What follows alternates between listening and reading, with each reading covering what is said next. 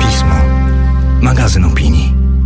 Cześć, z tej strony Zuza Kowalczyk. Bardzo mi miło, że słuchacie kolejnego odcinka podcastu A propos, w którym polecam co przeczytać, co obejrzeć i czego posłuchać, aby poszerzyć swoje horyzonty i wiedzę.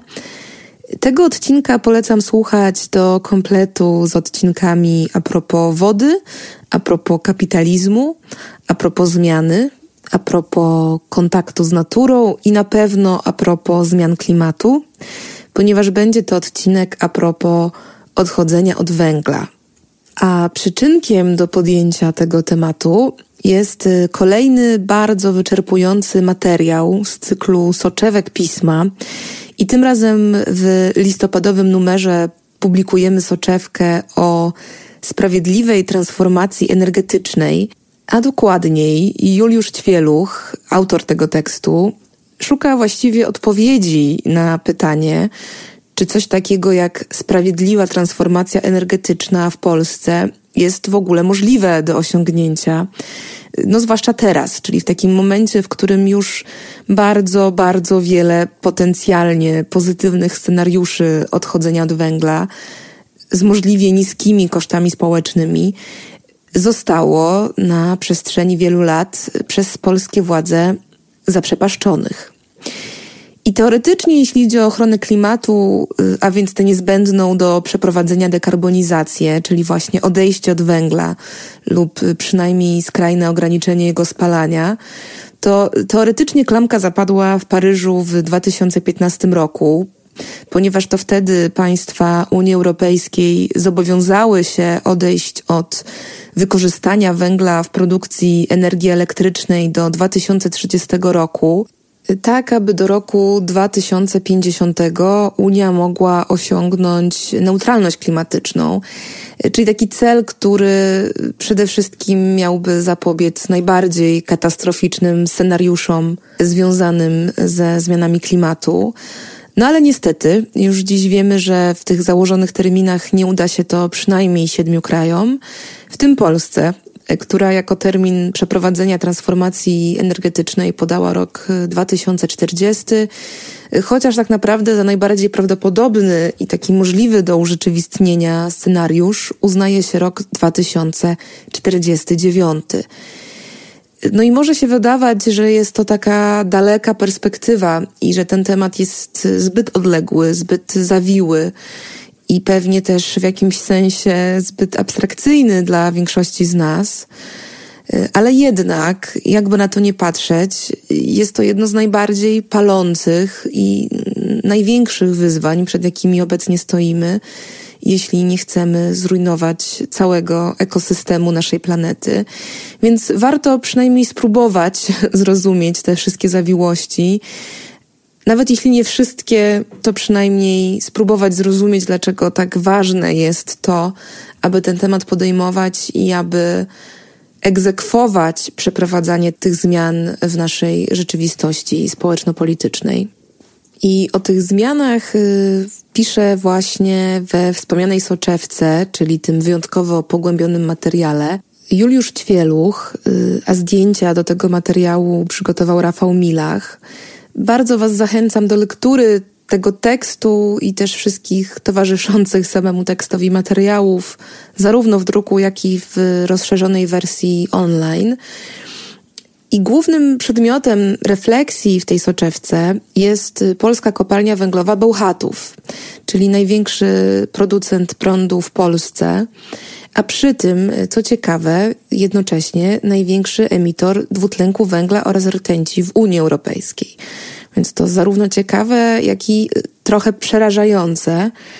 Bo tak na przykład dla zobrazowania, według szacunków naukowców z grupy Nauka o Klimacie, Roczna emisja dwutlenku węgla przez Bełchatów, czyli trochę ponad 37 milionów ton CO2, odpowiada spożyciu wołowiny przez Polaków na przestrzeni 15 lat.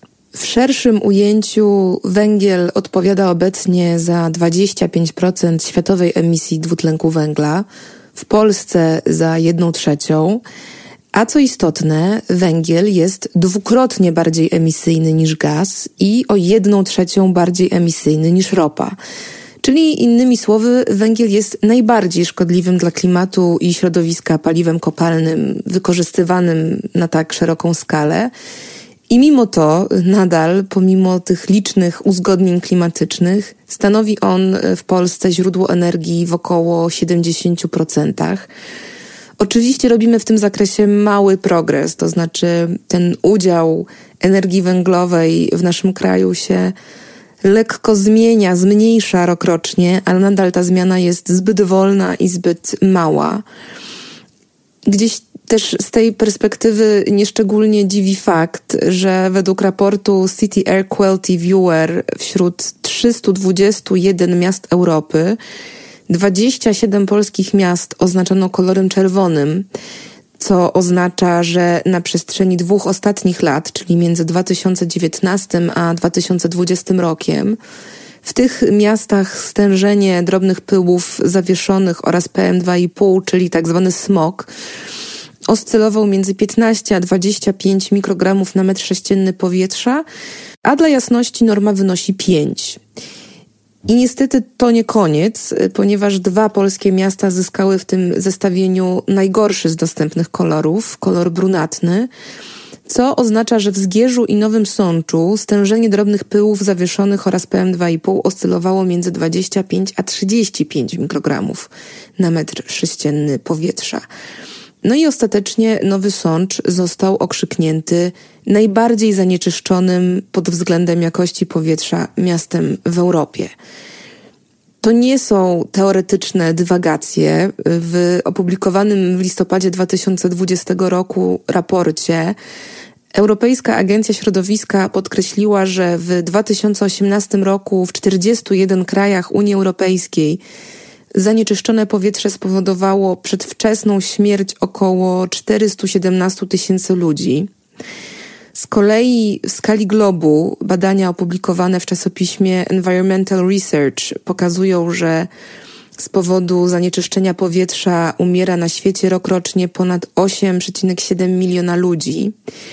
A na przykład naukowcy z Uniwersytetu Harvarda i University College London uważają, że na każde pięć zgonów na świecie jeden jest spowodowany przez zanieczyszczenia powietrza związane ze spalaniem paliw kopalnych.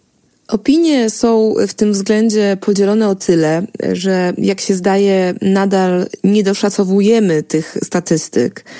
Na przykład w 2019 roku podawano, że przez smog rocznie umiera 45 tysięcy Polaków, a dziś już wiemy, że te szacunki były raczej zaniżone i podaje się, że udział zgonów związanych z zanieczyszczeniem powietrza w Polsce wynosił w poprzednich latach prawie 24%, czyli niecałe 94 tysiące zgonów rocznie.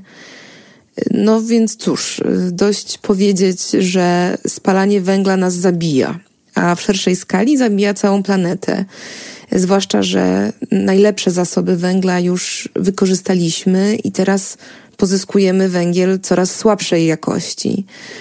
No i oczywiście ten temat jest bardzo złożony, no bo tak łatwo stwierdzić, że węgiel nas zabija, ale oczywiście skądś energię czerpać musimy i ta dyskusja w bardzo dużej mierze dotyka samych podstaw polskiej gospodarki, importu, eksportu, tego w jaki sposób możemy lub chcemy się uniezależniać energetycznie, a na ile jednak jesteśmy energetycznie zależni od innych krajów. No ale niezależnie od tego, jak na to spojrzymy, jest to temat bardzo istotny i bardzo palący. Dlatego bardzo mocno Was zachęcam do tego, żeby swoją wiedzę w tym zakresie pogłębiać. I na pewno na pierwszy rzut w tym kontekście bardzo polecam Wam książkę Polski Węgiel. To jest książka wydana przez krytykę polityczną, w której znajdziecie taką bardzo syntetyczną i e, dość prosto też podaną analizę problemu dekarbonizacji w naszym kraju. Co prawda jest to książka z 2015 roku, więc niektóre dane są w niej nieaktualne, ale uważam, że i tak jest to bardzo ciekawa pozycja, która właśnie pozwala spojrzeć na ten problem odchodzenia od węgla z bardzo różnych stron. Na książkę składają się cztery teksty, cztery eseje. Edwina Bendyka, Urszuli Papajak, Marcina Popkiewicza i Michała Sutowskiego. I wszyscy ci autorzy mierzą się z takimi najważniejszymi pytaniami o szanse i zagrożenia polskiej transformacji energetycznej. Przede wszystkim jednak dekonstruują rozmaite mity o stabilnej i ciągle opłacalnej gospodarce węglowej w Polsce. Czyli robią coś bardzo ważnego, bo proponują jakąś kontrnarrację względem tych, którzy przekonują, że tylko węgiel jest szansą i podporą polskiej gospodarki. Autorzy przedstawiają też e, rozmaite fakty przemawiające za koniecznością dekarbonizacji. I są to fakty nie tylko związane z tymi oczywistymi kwestiami środowiskowymi, ale też takie kwestie mniej oczywiste, na przykład właśnie gospodarcze. No i nie pomijają przy tym też tych koniecznych do wzięcia pod uwagę kosztów społecznych, czyli refleksji nad tym, jak transformacja wpłynie na rynek pracy, zwłaszcza w tych regionach opartych na przemyśle wydobywczym. Znajdziecie tutaj też taką refleksję w ogóle o mechanizmach myślowych, które stoją za taką logiką dalszego wydobywania węgla. I w tym sensie jest to też w dużej mierze książka o logice kapitalizmu i antropocenu. A do tego też nie brakuje tutaj namysłu nad tym, co dalej, czyli jak głębokiej zmiany w naszym systemie gospodarczo-społecznym dokona ta planowana i wdrażana powoli transformacja energetyczna. I też jak istotnych zmian w naszym funkcjonowaniu dokonuje i dokona w przyszłości zmiana klimatu. Więc jest to bardzo dająca do myślenia książka, którą bardzo Wam polecam. I w tym naszym e, polskim kontekście polecam Wam również sprawdzić projekt Spięcie. To jest projekt, który polega na współpracy pięciu redakcji prezentujących pięć odmiennych e, światopoglądowo środowisk. Jest to magazyn Kontakt, Kultura Liberalna, Krytyka Polityczna, Klub Jagielloński i Nowa Konfederacja. I właśnie w ramach spięcia tych pięć redakcji podejmuje cyklicznie jeden konkretny temat, a następnie każdy z portali publikuje wszystkich pięć powstałych tekstów.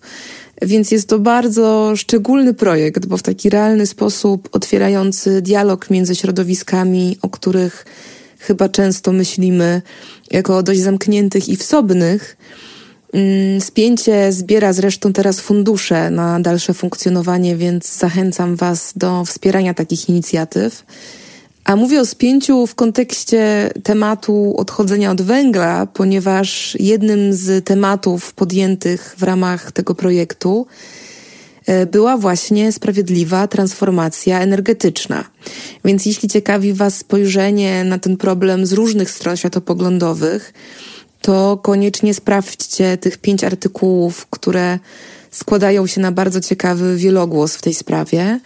I też z pewnością pomagają wyrobić sobie własną opinię w tym względzie, bo teksty te podejmują ten temat dekarbonizacji zarówno od tej strony politycznej, samorządowej, jak i tej szerszej, czyli bardziej ekonomicznej, społecznej. Więc bardzo szeroko, bardzo wielostronnie polecam Waszej uwadze. O tym, dlaczego ta rewolucja energetyczna jest nam w ogóle tak bardzo niezbędna, opowiada z kolei dostępny za darmo na YouTubie film dokumentalny. Film nosi tytuł Punkt Krytyczny Energia od nowa i jest to dokument stworzony przez Fundację WWF. I uważam, że ten film to jest raczej taki dobry przyczynek do zapoznania się z tematem zmian klimatu i nieodzowności zaprowadzenia tych zmian w energetyce. Choć myślę, że przede wszystkim będzie on ciekawy dla laików i sceptyków, więc jeśli macie poważne wątpliwości względem w ogóle konieczności przeprowadzania takiej transformacji w naszym kraju, albo znacie kogoś, kto z tą koniecznością się nie zgadza, to myślę, że ten niedługi film, punkt krytyczny, szczęśliwie dostępny wszemi wobec w internecie, może być dobrym pierwszym krokiem na drodze do y, lepszego zrozumienia tego problemu, z którym się mierzymy. A jeśli chcecie się z tym problemem zmierzyć w nieco bardziej pogłębionej formie, to uważam, że dobrym uzupełnieniem dla tego dokumentu jest książka Energia dla klimatu. To jest książka autorstwa Joshua S. Goldsteina i Stefana Aquista którzy to przyglądają się w niej e, takim miejscom na Ziemi, w których paliwa kopalne już się udało zastąpić niskoemisyjnymi źródłami energii.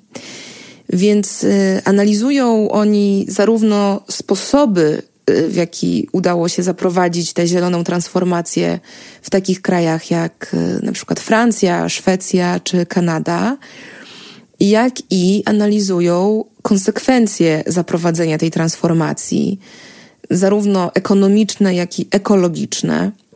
Oczywiście każdy kraj jest inny, ma inne problemy, inne złoża, na czym innym opiera swoją gospodarkę, więc y, nie mam tutaj na myśli tego, żeby przejmować te rozwiązania zaprowadzone na przykład w Kanadzie i zaszczepiać je u nas jeden do jednego ale jako pewna forma inspiracji, e, a do tego dowód na to, że rzeczy, których jeszcze kilka dekad temu nie umiano sobie wyobrazić, bo wydawały się zbyt abstrakcyjne, takie właśnie jak odejście od spalania paliw kopalnych, to jednak uświadomienie sobie, że przy dużych nakładach pracy, przy dużej chęci i przy dużej determinacji da się to wprowadzić wydaje mi się nie tyle istotne, co tak naprawdę konieczne, bo my już nie stoimy przed luźnym wyborem, tylko jesteśmy niejako zwyczajnie zmuszeni dokonać tej bardzo gruntownej transformacji.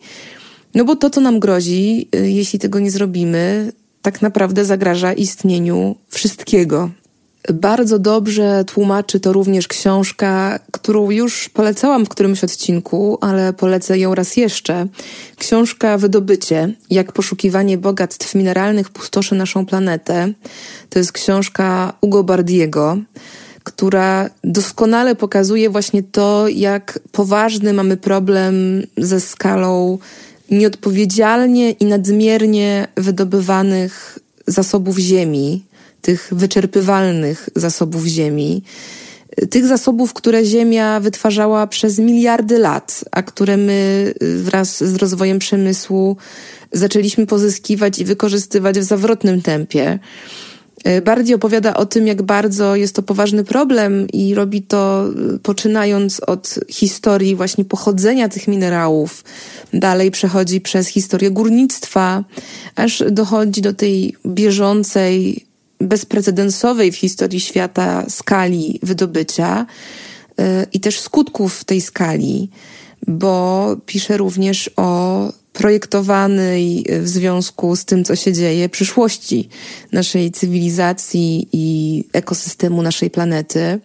Jest to więc książka, która nie tylko jakoś lepiej pomaga zrozumieć, na czym polega nieuchronność problemów w systemie, który opiera się na coraz większym pozyskiwaniu surowców, których ilość jest określona, no i których użycie też nam szkodzi. Ale jest to też książka, która uderza w samą logikę rynku, logikę mitu ciągłego wzrostu, jako takich bardzo szkodliwych narracji, spod których działania nadal nie umiemy się uwolnić. Więc w pewnym sensie wracamy do tego problemu kryzysu wyobraźni. I w tym kontekście pozwolę sobie na małą autopromocję, ponieważ nagrałam o tym odcinek swojego drugiego podcastu podcastu Dziś w książce, w którym w każdym odcinku wybieram jedną książkę. Zarówno może to być książka starsza, jak i nowsza, która w moim odczuciu jakoś dobrze chwyta, jakoś dobrze problematyzuje i tłumaczy jakiś kawałek naszego współczesnego świata. I przez pryzmat takiej książki przyglądam się teraźniejszości, więc w ostatnim odcinku wzięłam pod lupę książkę Daniela Coena ta książka nosi tytuł W niewoli wzrostu i opowiada właśnie o tym, w jak niebezpieczny sposób definiujemy wzrost i postęp i jak niebezpiecznym narzędziem nadmiernej eksploatacji stała się kategoria ciągłego wzrostu gospodarczego. Więc jeśli ciekawi Was ten problem od tej strony bardziej meta, to polecam ten odcinek razem z książką Coena.